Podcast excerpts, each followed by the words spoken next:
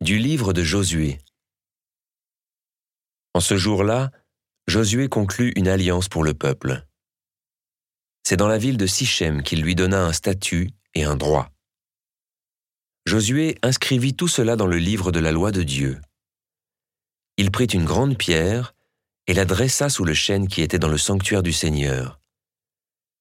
Il dit à tout le peuple, Voici une pierre qui servira de témoin contre nous, car elle a entendu toutes les paroles que le Seigneur nous a dites.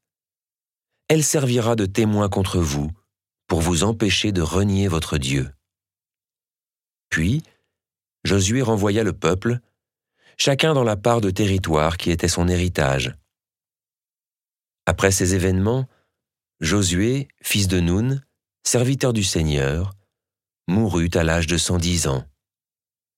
On l'ensevelit dans le territoire qu'il avait reçu en héritage, à Timnath-Sera, dans la montagne d'Éphraïm, au nord du mont Gaash.